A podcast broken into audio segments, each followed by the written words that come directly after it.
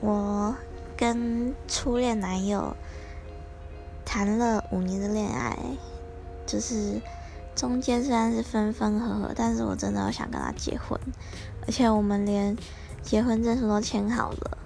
但我想应该是我太天真了吧，不然算是应该是我们太年轻了，因为我今年才二十二岁。但是我就觉得我把人生的所有都可以给他。所有我能为他做的都为他做了，我们也同居啊，结果最后还是没有，就是没有成真，还是分手了。所以我现在应该是完全不想结婚了吧？对啊，还是把自己的生活过好最重要了，就是这样。